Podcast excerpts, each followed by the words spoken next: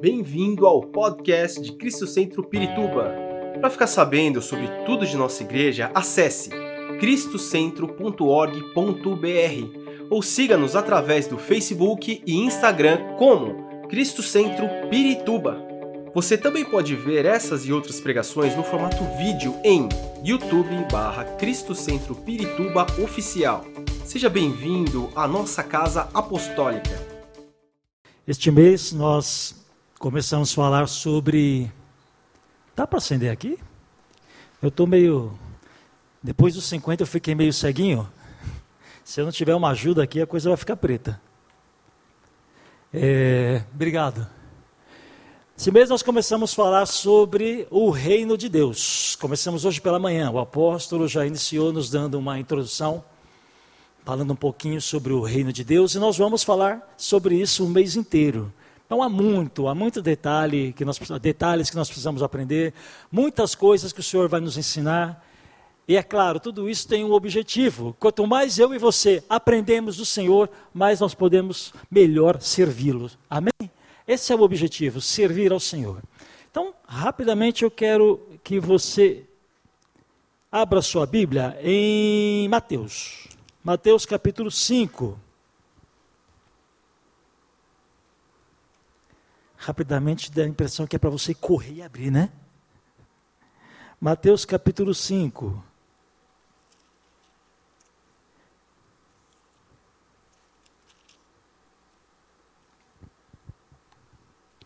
A partir do versículo 1 nós vamos ler.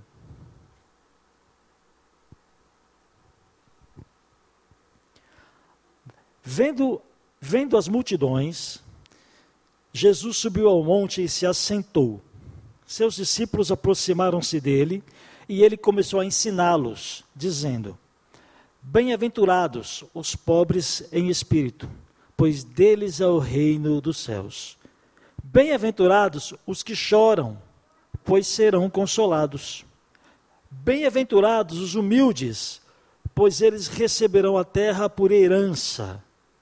Bem-aventurados os que têm fome e sede de justiça pois serão satisfeitos. Bem-aventurados os misericordiosos, pois obterão misericórdia. Bem-aventurados os puros de coração, pois verão a Deus. Bem-aventurados os pacificadores, pois serão chamados filhos de Deus. Bem-aventurados os perseguidos por causa da justiça, pois deles é o reino dos céus. Bem-aventurados serão vocês quando, por minha causa, os insultarem, os perseguirem e levantarem todo tipo de calúnia contra vocês. Alegrem-se, regozijem-se, porque grande é a sua recompensa nos céus. Pois da mesma forma perseguiram os profetas que vieram antes de vocês. Até aí.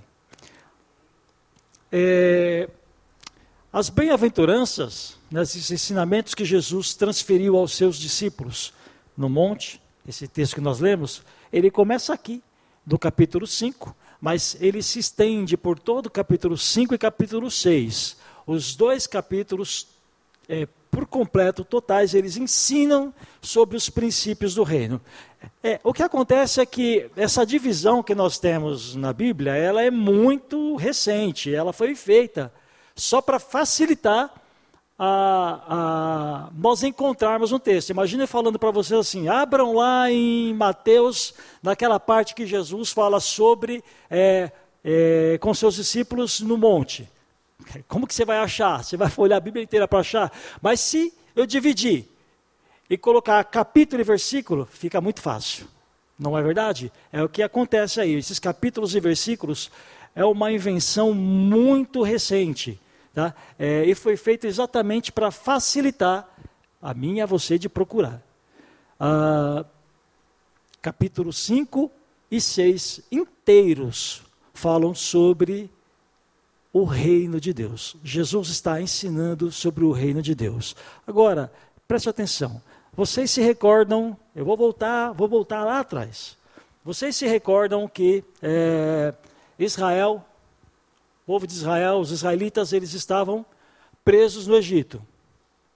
A Bíblia fala que eles ficaram no Egito por cerca de 430 anos. Eles não foram escravos no Egito por cerca de 430 anos. Em algum momento, eles se tornaram escravos. Né?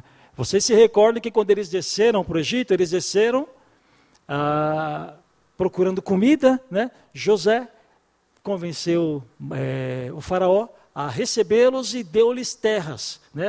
A família de José, seu pai, seus irmãos, eles ganharam terras no Egito para poderem habitar no Egito. Então tudo começou bem, de forma amistosa, tranquilamente. Mas a Bíblia narra que em algum momento o faraó, que era amigo de José, morreu. Bom, José morreu, o faraó morreu, veio outro faraó que morreu, veio outro faraó que morreu. Em algum momento, um faraó percebeu que os israelitas estavam crescendo muito em número ali no Egito. E em qualquer momento poderiam se rebelar e aí eles não, não conseguiriam é, lidar com todos eles. Seria complicado é, se os israelitas resolvessem tomar o Egito. Dá para entender até aqui? Tudo bem?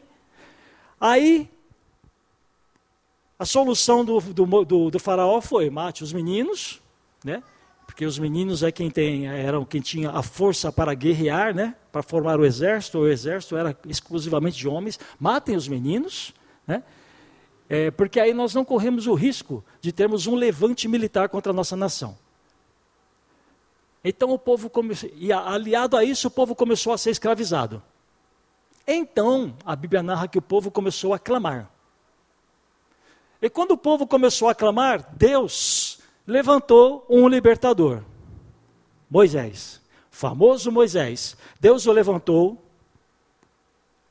E depois vocês conhecem a história, vocês sabem que Moisés nasceu ali na, na, eh, no Egito, de uma família escrava. Eu não vou me deter em toda essa, essa parte da história, porque não é o objetivo. Mas ele, se de, ele nasceu ali no Egito, de uma família que estava sob escravidão matou um egípcio, teve que fugir, ficou 40 anos fora. Quando ele tinha 80 anos de idade, Deus apareceu para ele e o chamou lá em Midian. Deus apareceu para ele em Midian e o chamou para que ele voltasse ao Egito para libertar os escravos. Voltou ao Egito e aí é, ele foi usado por Deus para libertar os escravos, Israel.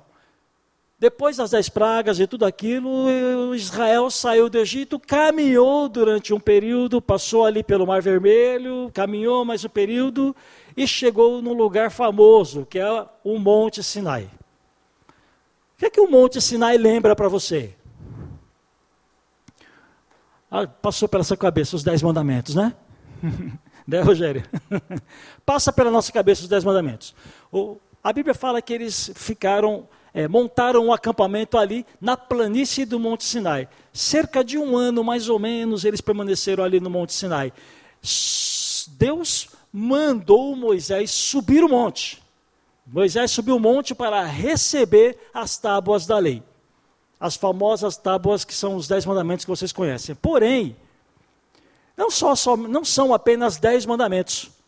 Os judeus, ele eles tentam cumprir, é impossível cumprir todos os mandamentos, mas eles tentam cumprir cerca de 613 mandamentos, dos quais 10 são esses que você conhece como os 10 mandamentos. São apenas 10, eles têm muito mais para tentar cumprir. É impossível cumprir todos os mandamentos. Então Moisés sobe, recebe os 10 mandamentos, e qual é o objetivo de Deus ao entregar todas essas 613 leis, divididas em, entre, em leis cerimoniais, leis nacionais, uma espécie de instituição, é, e leis é, cerimoniais nacionais, esqueci a outra, depois eu lembro, daqui a pouco eu lembro. A ideia é muito simples. Você está tirando do Egito uma turma de pessoas que não são, é, que, que não passa de um grupo rural. Opa, quase, quase beijei a lona. Não passam de trabalhadores rurais, trabalhadores braçais. A ideia de Deus era fazer deles uma nação. Deus tirou os israelitas do Egito para fazerem dele uma, deles uma nação. Agora, uma nação, para ser nação, precisa de leis. Precisa de regras, precisa de uma instituição. Porque onde não há lei, onde não há regra, onde há anarquia, onde não há lei, não há regra, vigora a anarquia, a bagunça. Isso não é uma nação. Uma nação ela deve ser organizada. Se não houver organização, não há crescimento, não é progresso. Então precisa haver uma organização. O que Deus fez ali foi isso. Quando ele instituiu, mandou que Moisés fosse lá no Monte Sinai e ele passou para Moisés todas as leis, o que ele estava pretendendo era isso: formar uma nação. Até aqui, tudo bem? Tranquilos? Bom, aí você me pergunta: o que isso tem a ver com o texto que nós lemos? Do que isso tem a ver com Jesus no monte? Tem muita coisa. As semelhanças são muitas, irmãos. Eu acredito que a Bíblia é cíclica. De tempos em tempos, os mesmos acontecimentos é, se repetem. Eu vou dar um exemplo para vocês. A Bíblia fala que a corrupção no coração do homem foi tão grande, isso está em Gênesis capítulo 5 ou 6. A corrupção no coração do homem foi tão grande, tão grande, que o homem não ouvia mais o Espírito Santo falando com ele, certo? Então, qual foi a decisão que Deus tomou? Exterminar o homem da face da terra. Para isso, ele separou uma família e começou tudo, foi Noé. E aí vem Jesus dizendo lá na frente: como foi nos dias de Noé, assim será na vinda do Senhor. Novamente haverá, quando você lê Apocalipse, você vê que novamente haverá é, uma quantidade muito grande de pessoas que morrerão, não como no dilúvio, não como no dilúvio, mas uma quantidade muito grande de pessoas morrerão por conta dos juízos de Deus sobre a humanidade. Dá para entender? Então, os, os acontecimentos, eles, eles são cíclicos, eles se repetem. E aqui o que nós vemos foi que Jesus, quando subiu no monte, a exemplo de Moisés, se Moisés foi trazer as leis para se gerar, para se criar uma nação, Jesus, ele quando começa a ensinar os princípios do reino, ele está ensinando, ele está é, é, instituindo que há um reino, um reino que é de Deus, um reino que, um reino que não é do céu, mas é um reino que vem do céu, é diferente. Quando eu falo para você que é um reino que vem do céu, é um reino que está lá, que existe, mas ele vai descer até nós. Não é um reino no céu, há um reino no céu um reino no céu onde, os, onde a vontade de Deus ela é levada a cabo, ela é obedecida. O que Deus quer é feito. É isto que Deus quer da nossa vida. Por este, por este motivo é que nós devemos viver este reino que vem do céu. Se a vontade de Deus é feita lá, ela deve ser feita aqui também. Amém? Até aqui? Tudo bem? Então, aí,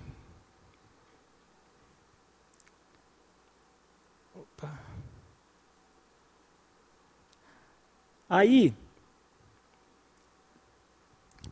o reino, ele, o que Jesus fez foi trazer os princípios do reino. Ele começou a ensinar os princípios do reino, formando uma nação de adoradores. Você faz parte disso. Você é um adorador. Você faz parte deste reino. Nós vamos descobrir já já o que é esse reino, mas você faz parte. E uma coisa interessante é que você não apenas faz parte dele, o reino não apenas se manifesta em você, mas o reino ele deve se manifestar através da sua vida. O reino não se trata de local geográfico. Normalmente, quando a gente fala sobre reino, vem a ideia, vem a mente, né? Aqueles filmes medievais com um castelo, seus exércitos e um rei que é absoluto, né? Lembra? Era o tempo do absolutismo. O rei era absoluto. O que ele queria era aquilo e acabou, senão era é, morte na certa, né? Vem isso à nossa memória, de um absolutismo. Então, é, Jesus está mostrando que neste reino, ele, este reino é diferente, porque ele não é um reino geográfico.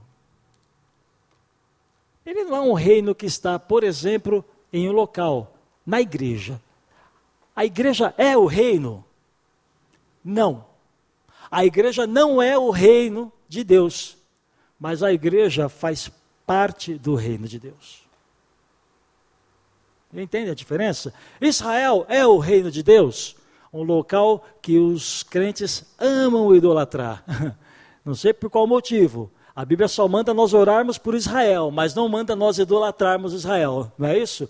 Mas tudo bem. Os crentes adoram idolatrar Israel e até se vestem como judeus. Esquece-se que nós não somos judeus, nós somos gentios. Gentil é alguém não judeu que crê em Jesus. Eu e você somos gentios, nós não somos judeus, mas cremos em Jesus. Não somos judeus. Não há necessidade alguma de se equipar como eles se equipam. Isso não está lá na pregação, foi só um adendo. Israel não é o reino de Deus. Mas Israel, em algum momento, passará a fazer parte do reino de Deus. Então percebe que não há um lugar geográfico, o reino de Deus, Jesus mesmo disse, não fiquem per perguntando ou procurando pelo reino se ele está aqui ou se ele está ali, porque não se trata de um lugar geográfico, não é um local. O reino de Deus, ele está em você. O reino de Deus habita em você. O reino de Deus está em você quando você faz a vontade dele.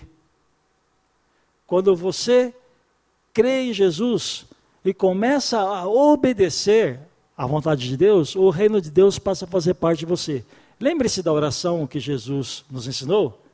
Venha o teu reino, venha a nós o vosso reino. Seja feita a vossa vontade, assim na terra como no céu. No céu a vontade de Deus ela é realizada. Então, se o reino está em mim, a vontade de Deus ela deve ser realizada na minha vida. Se o reino de Deus está em você, a vontade de Deus deve ser realizada na sua vida. Você manifesta o reino de Deus.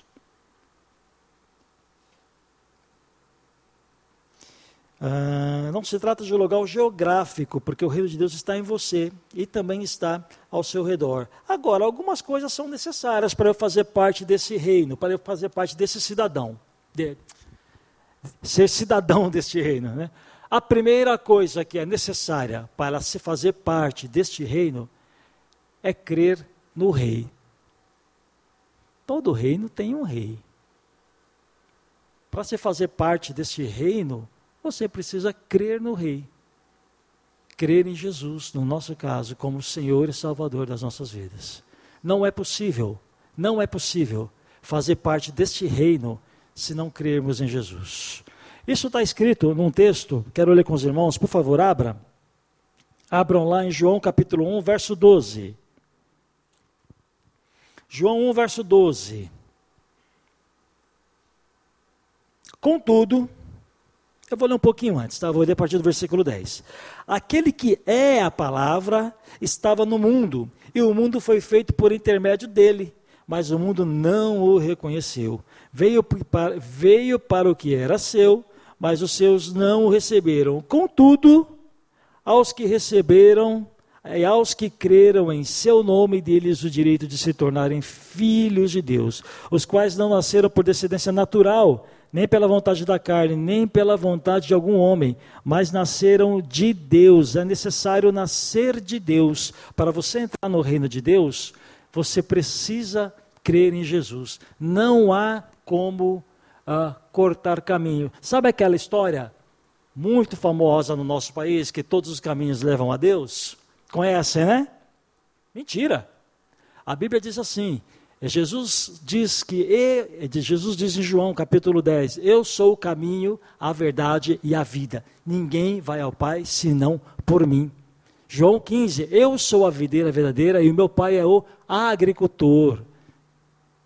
Não há outra maneira de se entrar no reino. A única forma de se entrar, de se tornar um, um cidadão no reino de Deus, é crendo em Jesus como Senhor e Salvador.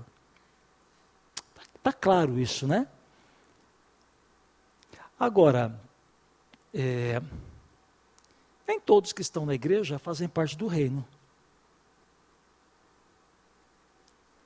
Algumas pessoas estão na igreja, vêm à igreja, porque gostam. Gostam da música. Né?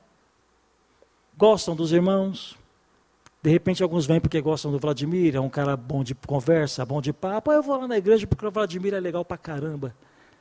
Né?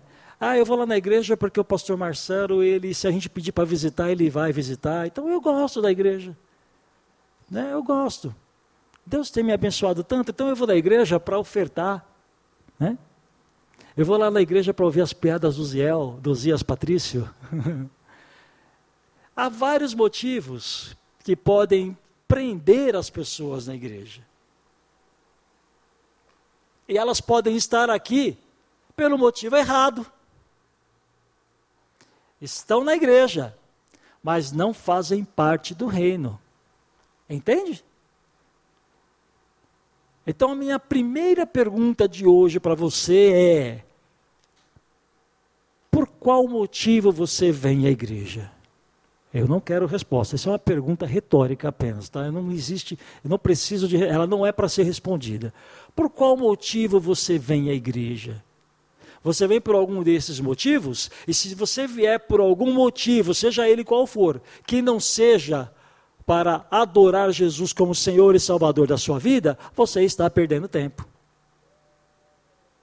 Você não faz parte do reino de Deus se não for por este motivo. Você precisa primeiramente crer que Jesus é o Filho de Deus. Você precisa crer que não há salvação fora dele, não há outro nome dado entre os homens pelo qual importa que sejamos salvos. Coríntios 4, 1 Coríntios 4. Ele é o único nome. Então é necessário que você creia em Jesus da maneira certa. Não creia nele apenas como o seu provedor, embora ele seja o seu provedor. Não creia nele apenas como alguém que te cura, embora ele te cure. Tudo isso é consequência. O real motivo, o principal motivo pelo qual nós necessitamos seguir a Jesus, crer em Jesus, sermos discípulos de Jesus, é porque cremos que Ele é a provisão de Deus para a nossa vida. Pronto. É por intermédio de Jesus que nós somos reconciliados com Deus. Apóstolo Paulo gastou a, a, a, a escreveu o livro de Romanos inteiro para dizer isso. Leia Romanos que você vai perceber que não há outra maneira de você se reconciliar com Deus se não for por meio de Jesus. Ele é a razão principal de tudo. Se nós fizermos tudo o que fazemos e não for com esse intento em nosso coração, nós estamos fazendo errado. Então, essa é a primeira pergunta que eu tenho para você nessa noite: quem é Jesus para você? Quem é Jesus para você? Por qual motivo você está aqui? Se não for por este motivo, me desculpe, você está perdendo tempo. Tomara que você então creia de fato em Jesus como Senhor da sua vida. Esse é o primeiro ponto que eu queria tratar com vocês. Jesus é a porta de entrada do reino. Amém? Mas não é só isso. Não é só isso. Não basta apenas crer em Jesus como Senhor e Salvador, é o fundamental, mas isso me leva a uma outra coisa, que é ao arrependimento. Quando eu creio em Jesus de forma genuína, quando eu creio que Ele morreu em meu lugar, quando eu creio que, que Deus o enviou para isso, então o meu coração ele é movido, ele é, ele é movido, vai, movido pelo Espírito Santo de tal forma que eu tenho sede, eu tenho necessidade, há uma agonia em mim de ser transformado. E a transformação na minha vida e na sua vida, ela começa com um arrependimento. Tem que haver arrependimento. João Batista dizia isso: arrependei-vos e sejam batizados. Esse é, essa é a síntese do evangelho, arrependimento. Precisamos nos arrepender. Quero ler um texto com vocês, muito, mas muito legal. Eu digo isso de todos os textos, né? Todo texto é legal. que está lá, em, tá lá em João, capítulo 8. Ele vai falar, é um texto muito conhecido, que vai falar sobre uma mulher que ela estava errada. Mas o Senhor tratou com ela de uma forma muito especial.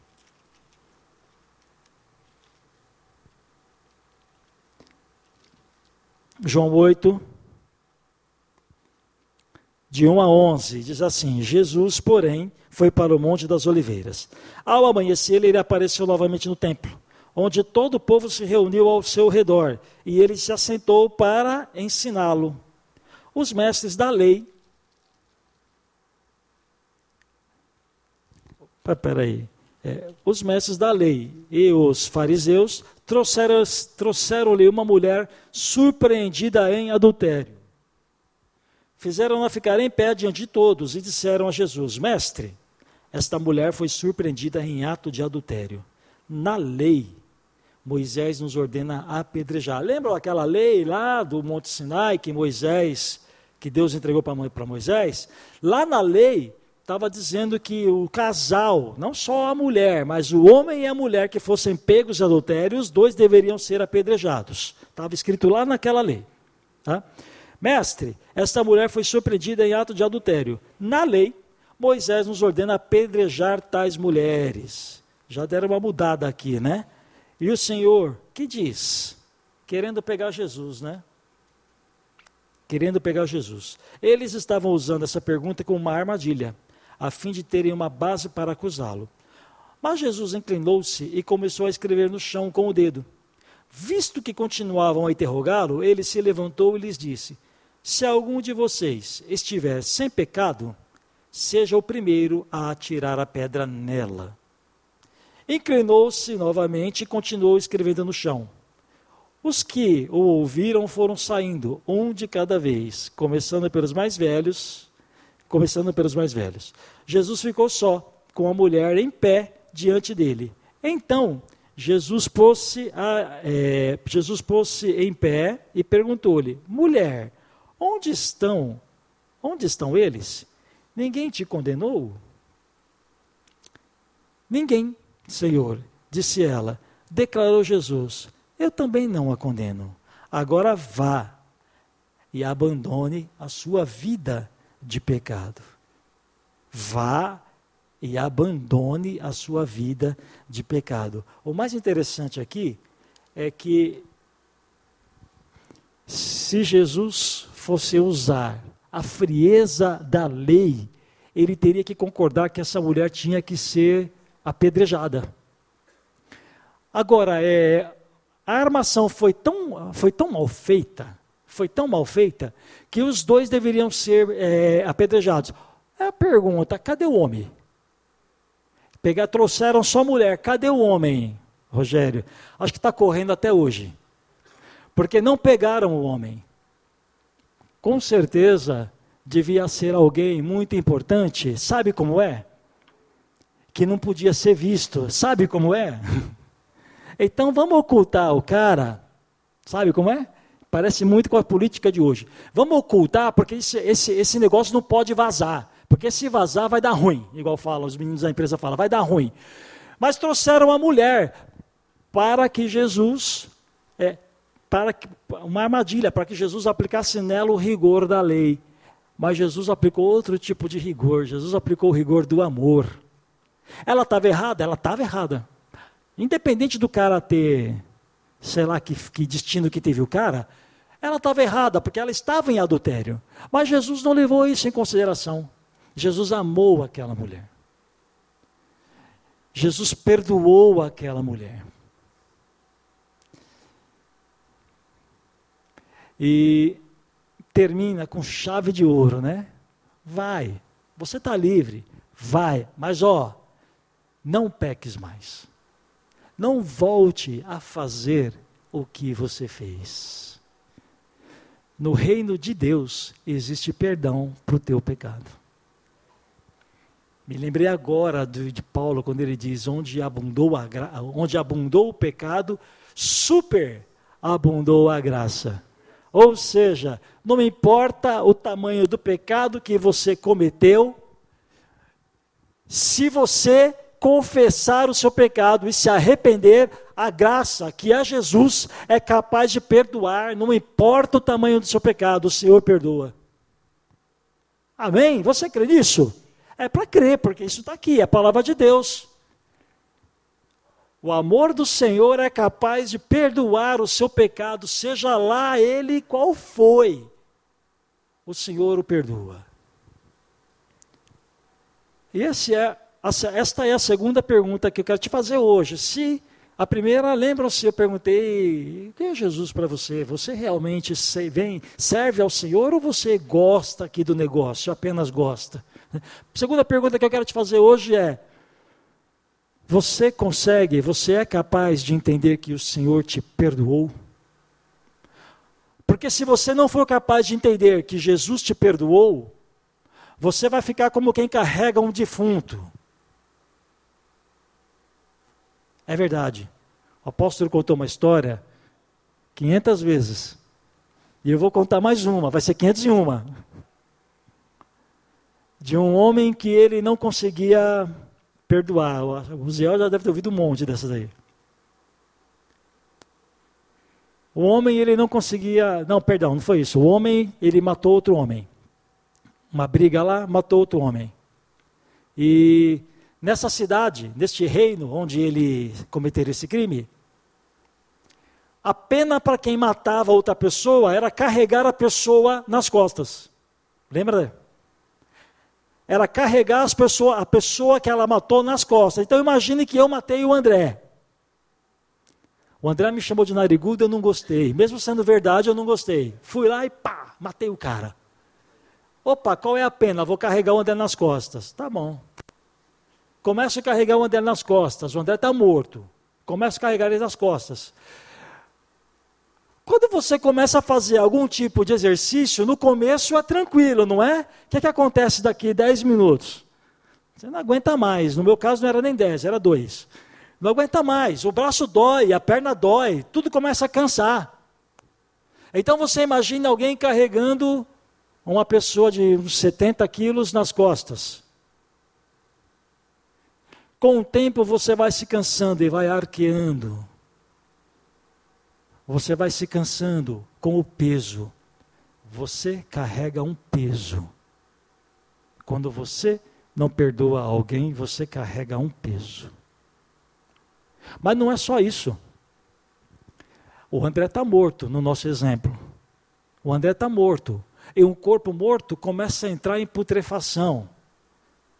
E você sabe muito bem que os nossos poros, eles são uma porta de entrada. Então toda aquela sujeira de um corpo em putrefação acaba entrando no que está colado nele, né? No caso, o cara que está carregando. No exemplo, eu. Então toda a sujeira do André acaba entrando no meu corpo. E em vida eu começo a morrer. Vivendo, eu começo a morrer. Começo a ficar doente. E ainda que eu tente esquecer de tudo o que eu fiz, eu nunca vou conseguir, porque se eu olhar para trás, eu vou ver a cara do André. Eu nunca vou me esquecer daquele a quem eu não perdoei. Você pode ir para onde você for, você não foge dele, ele vai com você. Não é verdade isso? Ele vai com você. Então, o que Jesus propõe aqui, o que ele está nos ensinando é que no reino de Deus, quando você crê em Jesus como Senhor e Salvador, você não tem apenas a salvação, mas você também ganha acesso ao perdão. Aquilo que você fez, se você se arrepender, você é perdoado. E não apenas isso, o Senhor trabalha no teu coração para que você se perdoe. Pode ser que tenha coisa que você fez na sua vida que nem você se perdoa.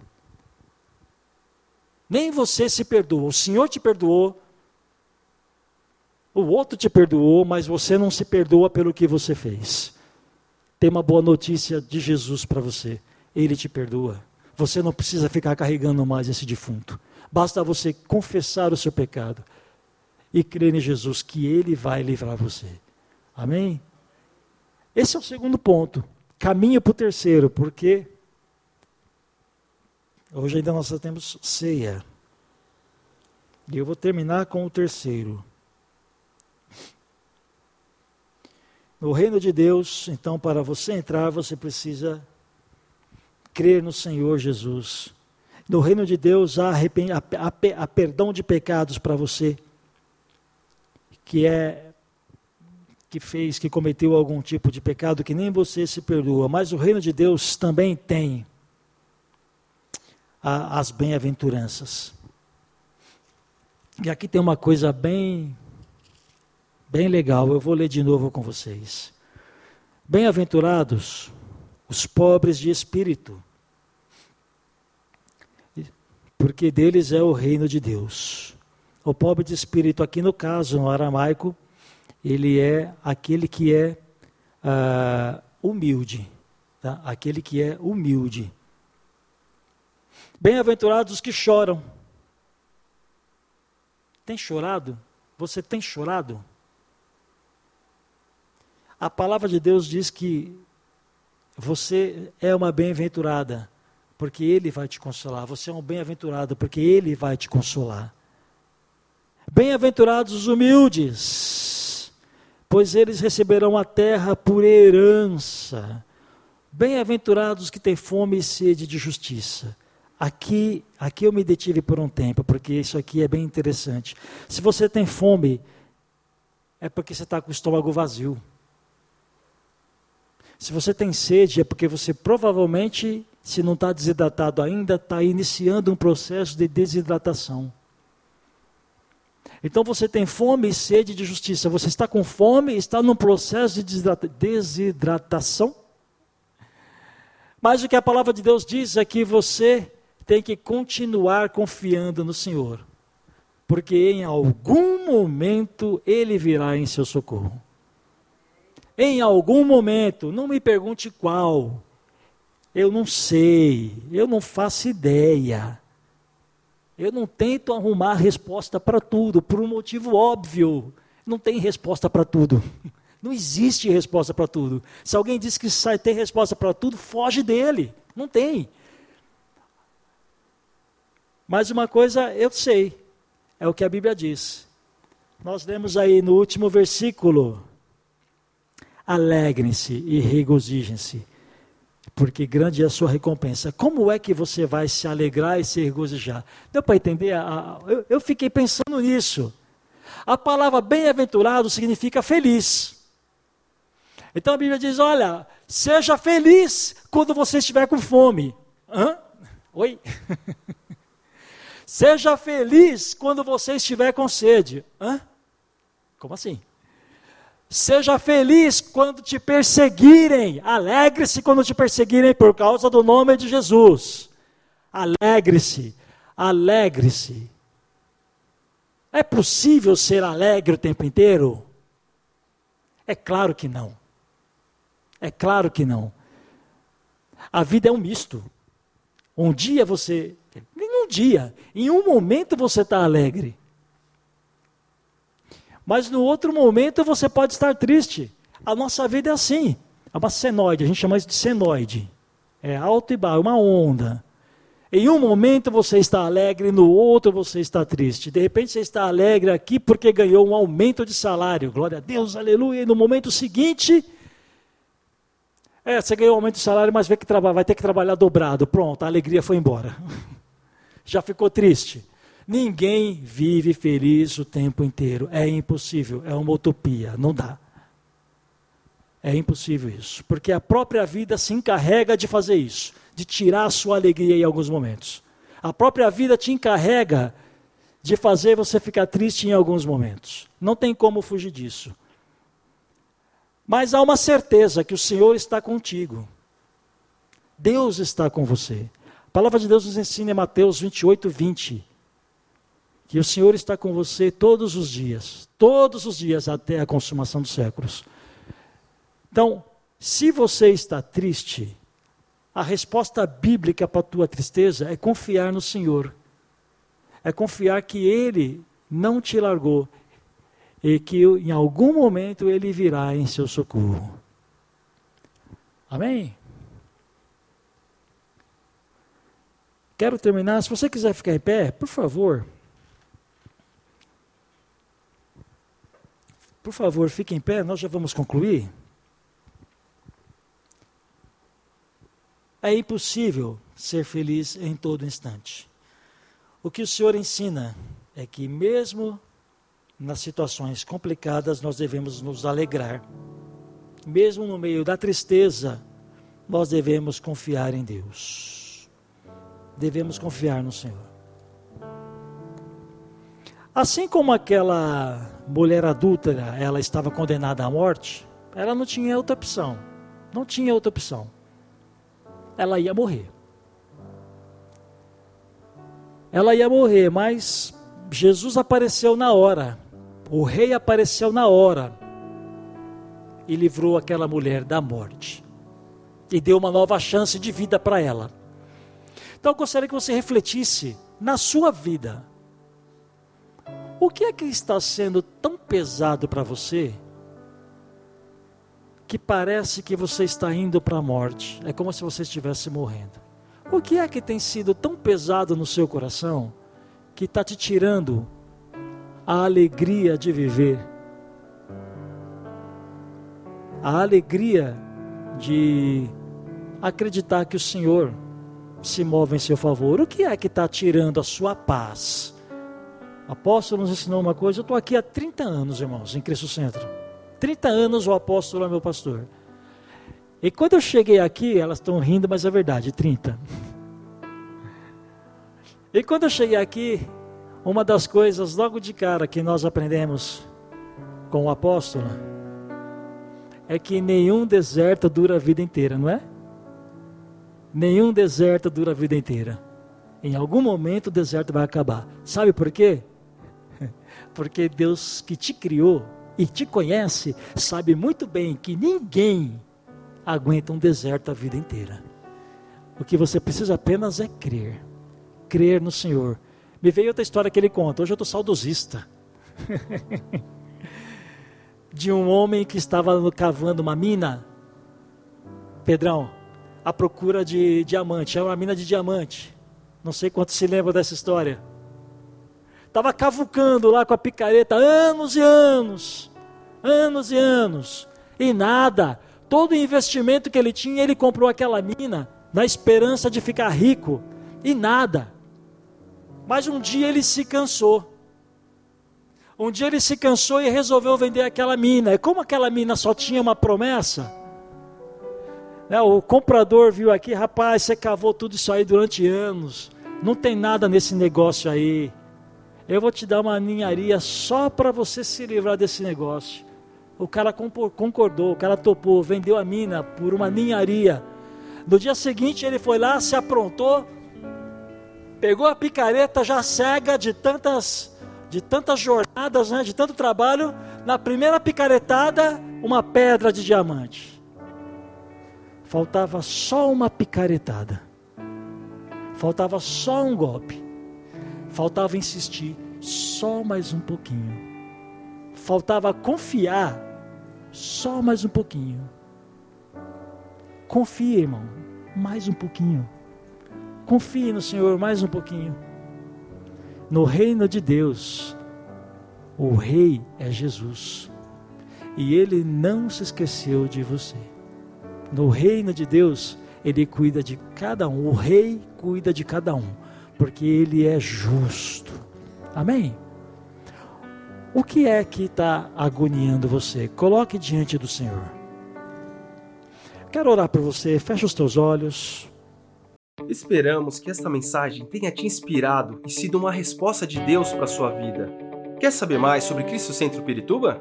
Siga-nos nas redes sociais no Facebook, Instagram e YouTube, ou visite nosso site em cristocentro.org.br.